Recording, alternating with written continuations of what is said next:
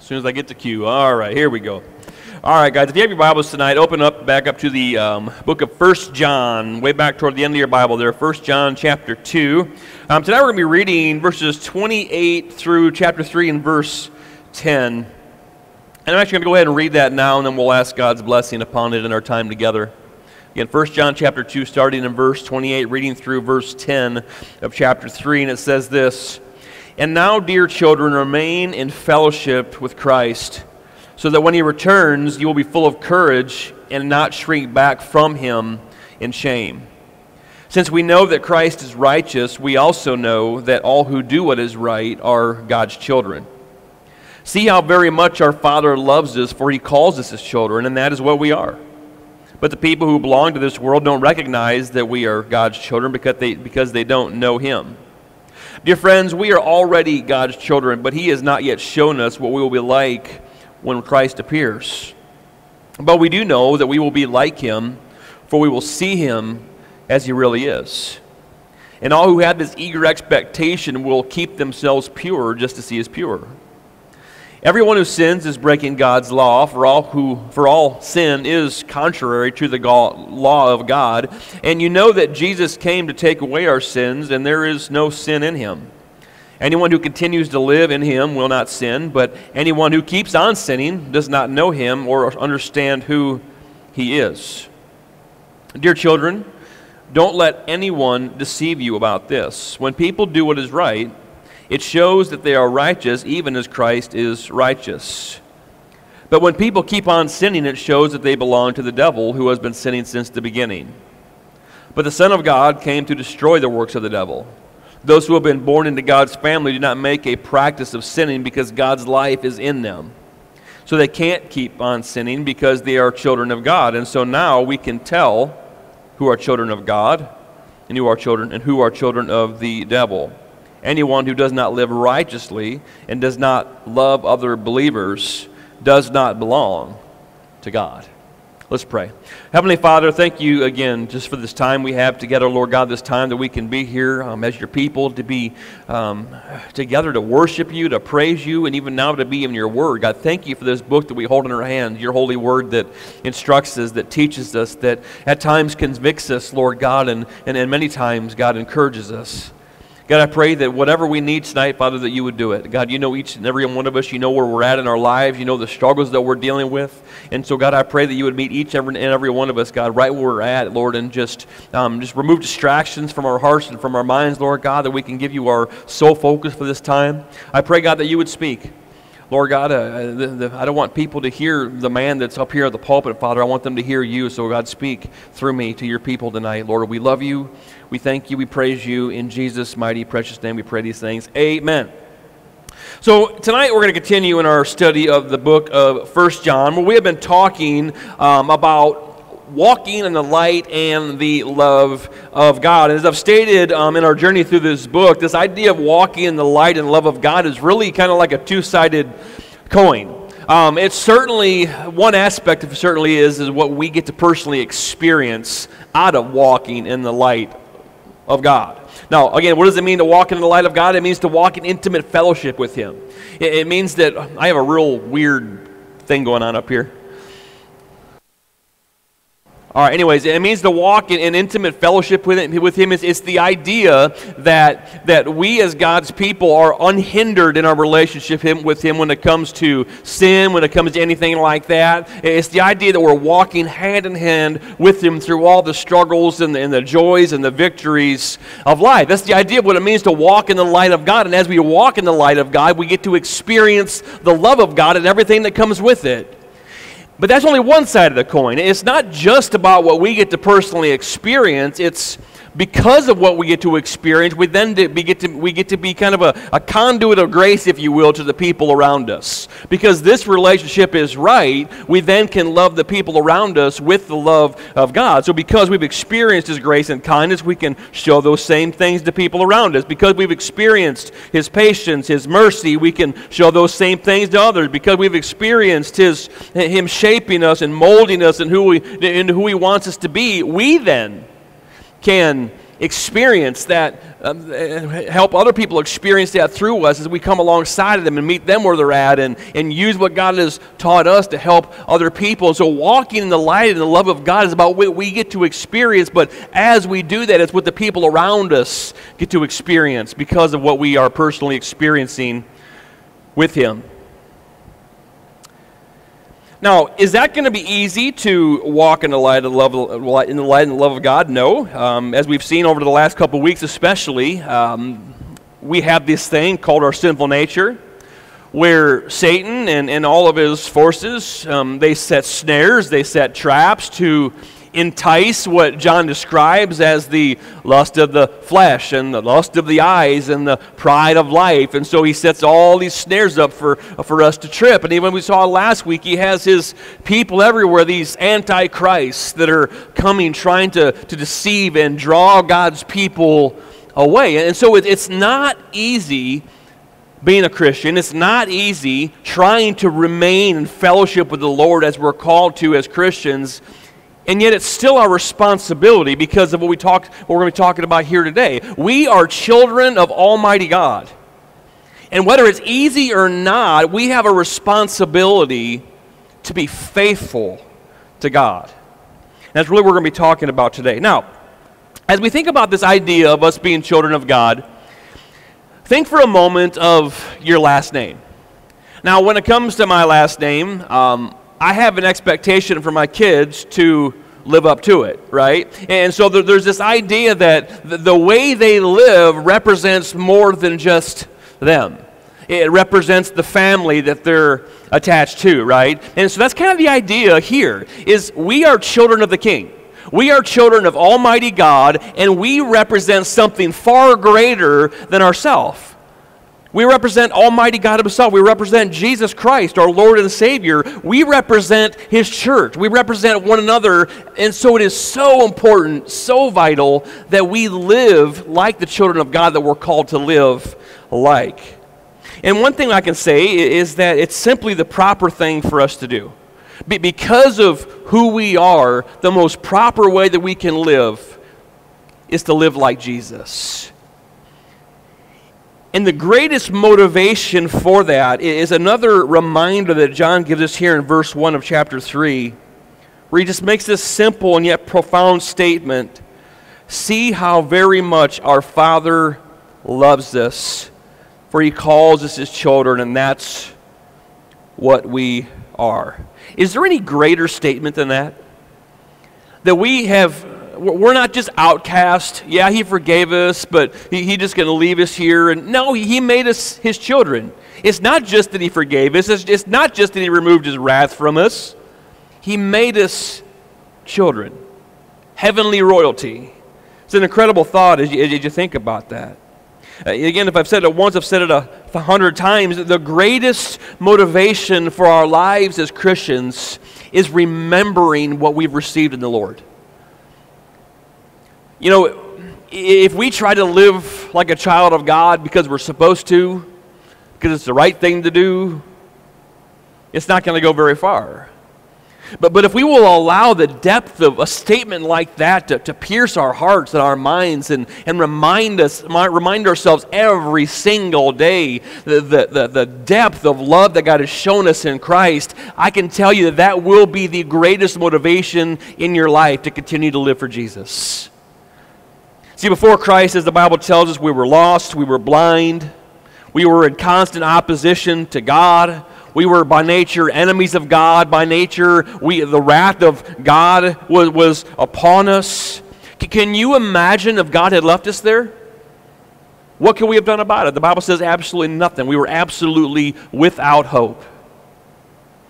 And yet God stepped in. Sent Jesus. He comes and, and He goes to a cross, dies, and opens the door by rising again to make salvation possible for you. He, he didn't leave us without hope. He came. He died for us. While we were yet sinners, we wrote back there, read back there Romans chapter five. And through what He has done for those of us that have received Christ, Romans five one, we've been justified by faith. We have peace with God through Christ. John one twelve, those of us that have received, have received that gift, we've been made children of God. And it's not just a hope for today, it's a hope for tomorrow, it's a hope for the next day, it's a hope all the way into eternity because of verses like Ephesians chapter two, verses four through seven that says, God is so rich in mercy, He loved us so much that even though we were dead because of our sins, He gave us life when He raised Christ from the dead, and it's by grace that we have been saved. For He raised us from the dead along with Christ and seated us with Him in the heavenly realms because we are united with Christ. And He says in verse seven, so God can point to us in all future ages as examples of the incredible wealth of His grace and kindness toward us as shown in all of us because of what we have, He's done through us, because we've been united with Christ. Even in Romans eight seventeen, it says we're heirs together with Christ, even heirs of His glory. That is incredible truth. See how very much the Father loves us.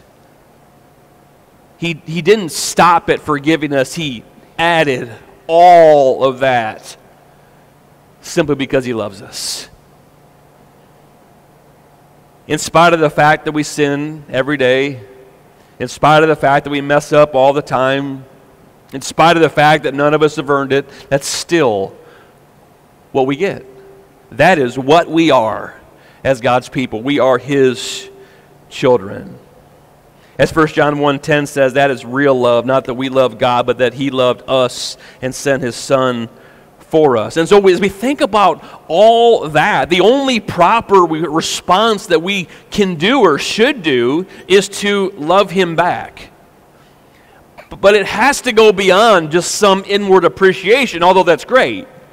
We, we should appreciate Him. We should praise Him for the things that He has done, but that, that inward praise needs to translate into outward application in our lives. For instance, verse four of chapter three says, everyone who sins is breaking God's law, for all sin is contrary to the law of God. Remember what John said back in chapter two and verse five. He says, those who obey God's word truly show... Again, truly show how completely they love Him. And so John's been telling us in his book that our love and appreciation for what God has done in our lives is shown, is seen in our lives, is displayed, is demonstrated by our adherence as His people to His commands and principles found in His word. That's what we're called to do as His people. It's the most proper response that we can give is to obey Him and to walk in obedience and, and take the command seriously that He has given us. What does that look like? Look at verse twenty-nine of chapter two. He says, since we know that Christ is righteous, we also know that all who do what is right are God's children. That, that's the call. Think about this. Our call as Christians is to model our namesake, who is Christ. Th- that's our job as God's people. Now, the question then is, is what's the example that Jesus left for us? Consider Hebrews chapter four, verse fifteen. Jesus, our high priest, understands all of our weaknesses. He faced all the same temptations we do, and yet He did not sin. You remember we talked about way back there in, in chapter two? My dear children, I'm writing this to you so that you will not sin. That's the goal of our lives. As children of God, that should be the highest goal of our life, to live a life as pure as possible. As verse three tells us here in chapter three, because He is pure, we should try to be, strive to be pure as well. As verse seven says, when people do what is right, it shows that they are righteous, even as Christ is righteous. Friends, that is the proper response to the reality of who we are as children of God. As children of the King, friends, we need to act like royalty. We need to live like it. Have you ever seen like some of those, uh, I can't remember the name of the, the shows, but the idea is, is these people becoming royals and, and just all the things they have to do and the way they have to act and the way they have to posture themselves and sit and speak and all the etiquette and all those different things. It, it's because they're royalty and they need to live like it and they need to act like it. How much more we as heavenly royalty should we live like it and act like it, because we don't represent some earthly crown. We represent the, the crown of the King of Kings and the Lord of Lords. So that's one important aspect of living as children of God. And, and another one we're going to see here is living like children of God actually proves that we belong to Him. Consider the second part of verse one of chapter three here, three here again. He says, "The people of this world don't recognize that we are God's children because they don't know Him." Now, that, there's, there's truth in that, right? I mean, the verse almost seems out of place in, in, in some ways, but, but there's such truth in that. It, it's only people that know God that understand what being a ch- child of God is all about. As that verse said, the, the, the, um, the cross is foolishness to those who are perishing, but to us who are being saved is the power of God. People that are outside of the light, outside of that relationship with the Lord, they just can't grasp it. They can't understand it. I think it's in First Peter where Peter says that these people don't understand when you don't take part in the same things you used to do. That they just don't get it. They don't comprehend it. And there's a lot of truth in that. But just because people don't understand and recognize who we're connected to and why, can I tell you something? They should see a difference in us. There should be something so strikingly different about us as Christians that people look at us and go, "Why are you so different than me?" Like that verse when it says, when people ask you about the hope that is in you, it says, "Always be ready to give a defense." That only happens when we're living the way we're supposed to be living as God's people. Now, the implication that John gives here in his writing is this question, is that as God's children, we have a responsibility to represent Him well if, in fact, we actually belong to Him. And he really gives a, a question here. He makes statements, but it's a question we should ask ourselves. By the way we are living, are we really God's? Again, I'm going to read verses seven through ten again. "Dear children, don't let anyone deceive you about this. When people do what is right, it shows that they are righteous, even as Christ is righteous. But when people keep on sinning, it shows that they belong to the devil, who has been sinning since the beginning. But the Son of God came to destroy the works of the devil. Those who have been born into God's family do not make a practice of sinning because God's life is in them. And so they can't keep on sinning because they are children of God. And so now we can tell who are children of God and who are children of the devil." Remember who John is writing to. He's, he's sending these letters to the church. He, he's not sending these letters to the local cafe. He sent these letters to churches. And, and him writing this letter to churches gives the implication that there were people who claimed to be Christian, professed to be Christian, but weren't. Their, their lifestyle didn't match what they claimed to be. This tells me that there are people in churches probably still today all over the world who claim to be something they are not. People who claim to be children of God and on their way to heaven, but in fact, they are children of the devil on their way to hell. That's the implication of what the Apostle John gives here in this letter. So the question we have to ask ourselves then is, how do we tell the difference between those who are real and those who are not? And maybe a better question is, is how can we have some assurance that the profession of faith that we made was real? Because I can tell you that one of the verses that I can never get out of my head is in Matthew chapter seven, where Jesus himself says, "In the day of judgment, many will say to me on that day, 'Lord, Lord, we prophesied in your name, we did miracles in your name, we did all these things in your name.'" And he's going to say, "What? Away from me, for I never knew you." Boy, that's a, that's a verse that every Christian should think deeply about. Now, some may say, "Well, I thought that salvation's not based on how good we are, so what does not sinning have to do with our salvation? Because we're not saved by works, we're saved by grace." Right? Correct? But what John's saying here is really the exact same thing that his brother James said decades before this in James chapter two. Listen to what his brother James chapter two, verses fourteen through twenty says. "What good is it, dear brothers and sisters, if you say you have faith but don't show it by your actions? Can that kind of faith save anyone? Suppose you see a brother or sister who has no food or clothing and say goodbye and have a good day, stay warm and eat well, but then you don't give that person any food or clothing. What good does that do? So you see, faith by itself isn't enough unless it produces good deeds. It is dead and useless. Now, someone may argue, some people have faith, others have good deeds, but I say, how can you, how can you show me your faith if you don't have good deeds? I will show you my faith by my good deeds. You say you have faith, for you believe that there is one God. And he says, good for you. Even the demons believe this, and they tremble in terror. How foolish. Can't you see that faith without good deeds is dead or useless? The idea is this, is if, is if our lives don't produce good deeds or the fruit of repentance, as Scripture says other places, then we ought to question whether or not we're actually children of God.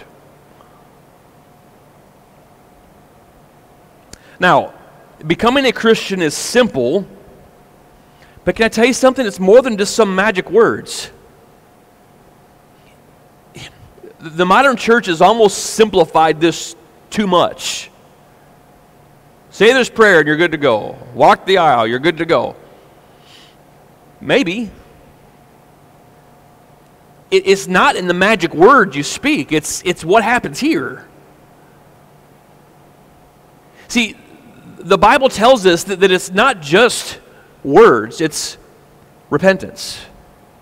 It's all this one thing. I mean, if you think about the, how somebody comes to faith in Jesus, yes, it's a good confession of faith to Jesus as not just Savior, but Lord. And so when we come to faith in Christ, yes, it's recognized as I'm a sinner in need of a Savior. So, Jesus, I want you to save me. But it's also a commitment on our part to say, I choose now to follow you. I can't keep going down this other life of sin. I can't keep being the same person that I used to be. My life now has to go in a completely different trajectory. I'm following you. Friends, that's what it means to be a Christian. People make a confession of faith and then look nothing like Christ. I'm not the judge, but John says here that unless there's fruit, unless there's deeds that follow, unless people choose to walk in holiness and righteousness, whatever commitment they made probably wasn't real.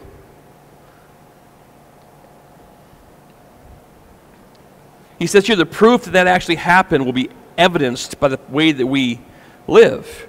Now, a question that you've probably heard before is that this, this question is kind of a hypothetical thing, but it, it says if you were arrested because you were a Christian, would there be enough proof to convict you? You know, that, that kind of old question, that old statement, or would you be exonerated? Verse five and six tells us again, you know that Jesus came to take away sins. There is no sin in him, and anyone who continues to live in him will not sin. But anyone who keeps on sinning does not know him or understand. The idea here is not, it's not a person who is struggling with sin, who is convicted by sin, who is trying to overcome sin. They know it's wrong. They're just like, man, God, I need your help with this. I'm just, that's not what this is talking about. This is the idea of habitual sin where the person is not convicted, nor do they care, and they have no desire whatsoever to change. I'm a Christian, but I'm going to live like the world, and they don't care.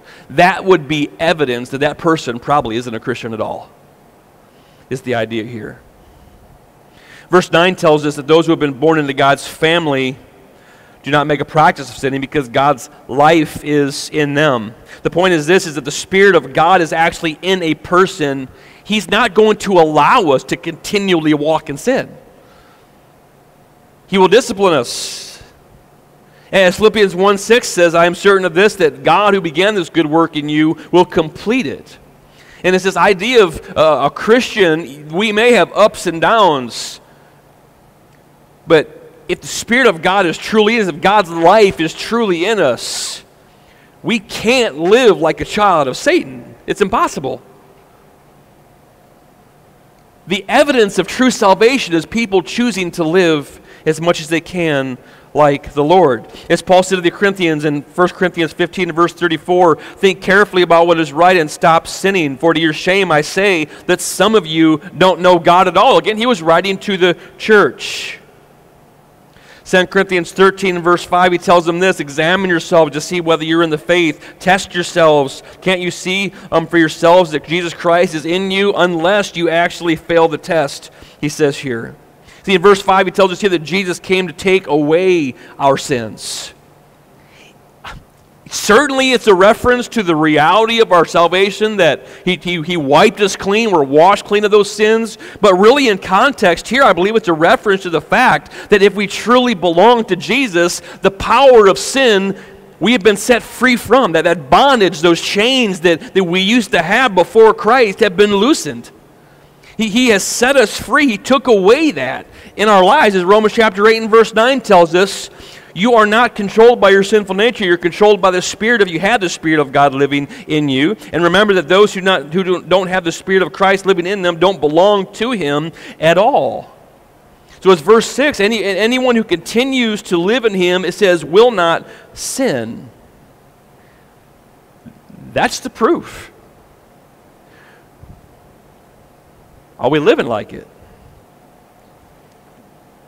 Now, one thing I think, just on a side note really for me, is so important as God's children is that we actually have confidence that when we meet him, he's going to say, welcome home and not away from me.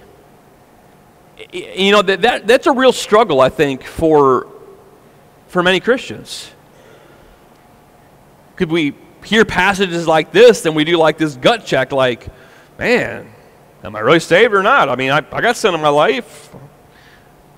I, I am not here to make you question your salvation. That, that's not the point of this message. I don't think the point necessarily of what he's talking about here, because it, John will say later on in First John chapter five and verse thirteen, listen to what he says here. I have written this to you who believe in the name of the Son of God so that you may know that you have eternal life. Our Lord wants us to have confidence in our salvation, because I believe this from the bottom of my heart, that a person who truly knows Jesus Christ as Lord and Savior, who truly is a child of God, once you're there, you're there forever. It's not something that gets taken away because we mess up. But the, the point he is making in here is that if we truly have come to faith in Christ, something on the inside of us should have changed. And there should be this upward trajectory in our life. Sure, it may have hills and valleys, but there should be an upward trajectory in our life as we look back on it. And if we're not looking more like Christ today than we did ten years ago, you better do a gut check. See, Second Corinthians five, verse seventeen says, if anyone's in Christ, he's a new creation. Old things have passed away. All things have come new.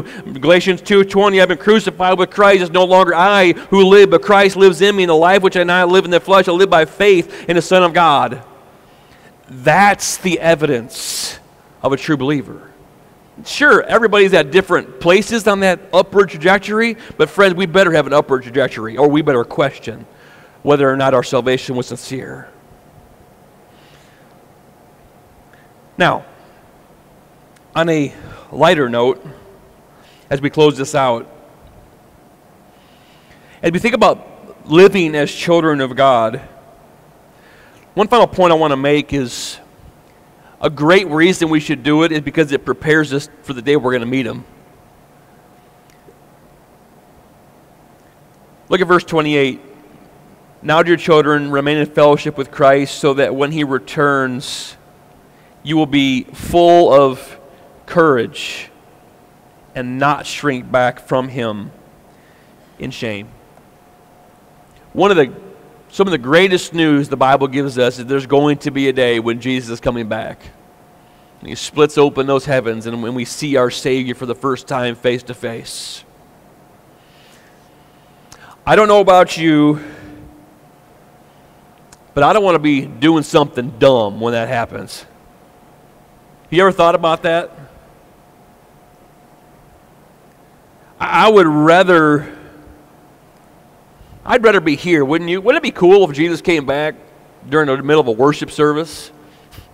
Or when we were sharing our, sharing the gospel with somebody, or we were helping somebody alongside of the road, or or in a Bible study, encourage one of our brothers. Just, wouldn't that be cool? But how awful would it be for those heavens to split open when we're in the middle of something dumb and go, ugh. He is coming back, and we need to live like it every day. We don't know when that day is coming, but we need to be ready for it all the time. See, verse, as verse three tells us, the person who is living their life in purity, we, we can actually await that day with expectation. We can await that day with, with courage. Why? Because we're giving our all. When we're giving our all, when we're giving our best, when we're, when we're doing our best to live for the Lord, when we see Him, we won't have to hang our head in shame.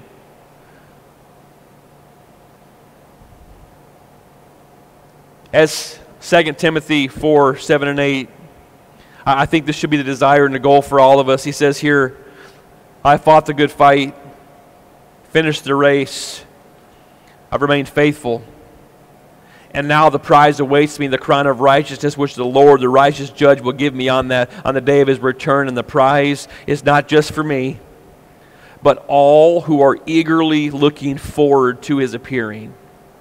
Are you looking forward to His appearing? See, the, the person that's living like a child of God, that's walking in righteousness, that's a person that can live with expectation.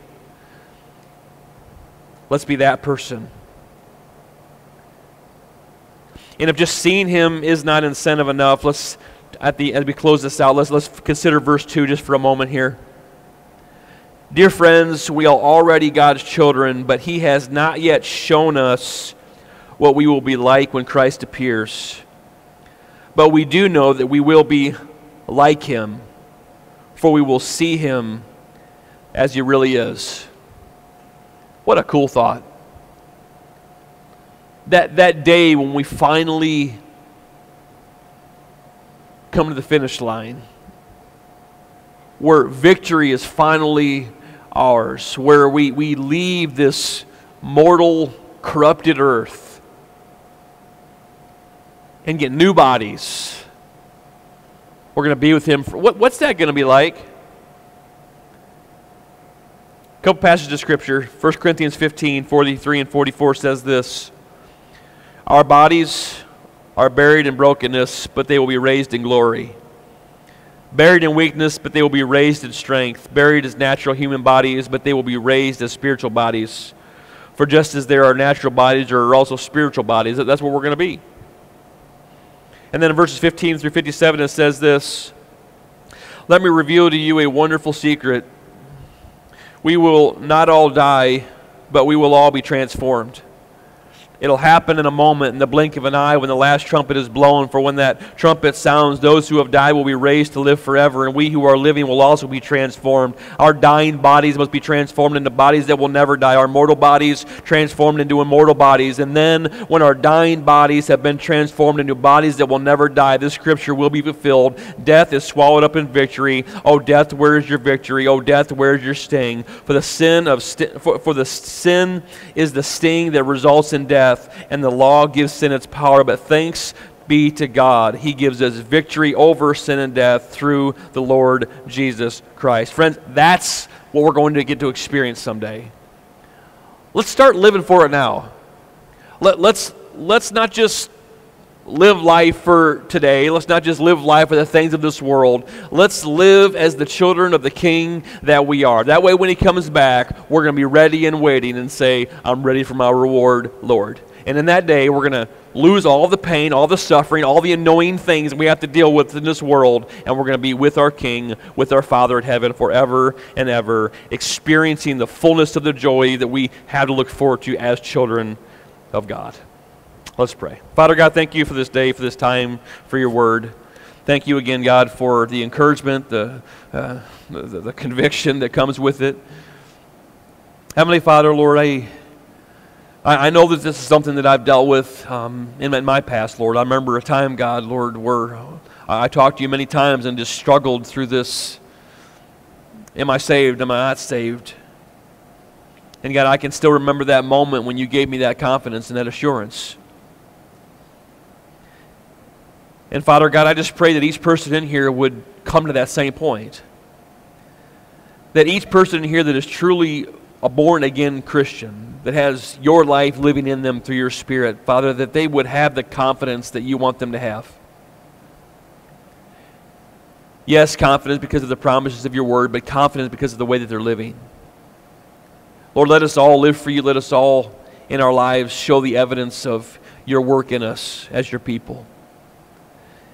And God, I just pray that if anybody in this place, anybody listening to this, Father, has never made the decision to follow Christ as Savior, let them make that decision today. To choose Him as Savior, to choose Him as their Lord, their Master, and their King.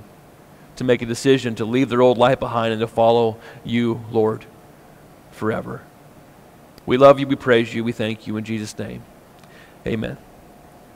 Amen. Well, guys, as we close,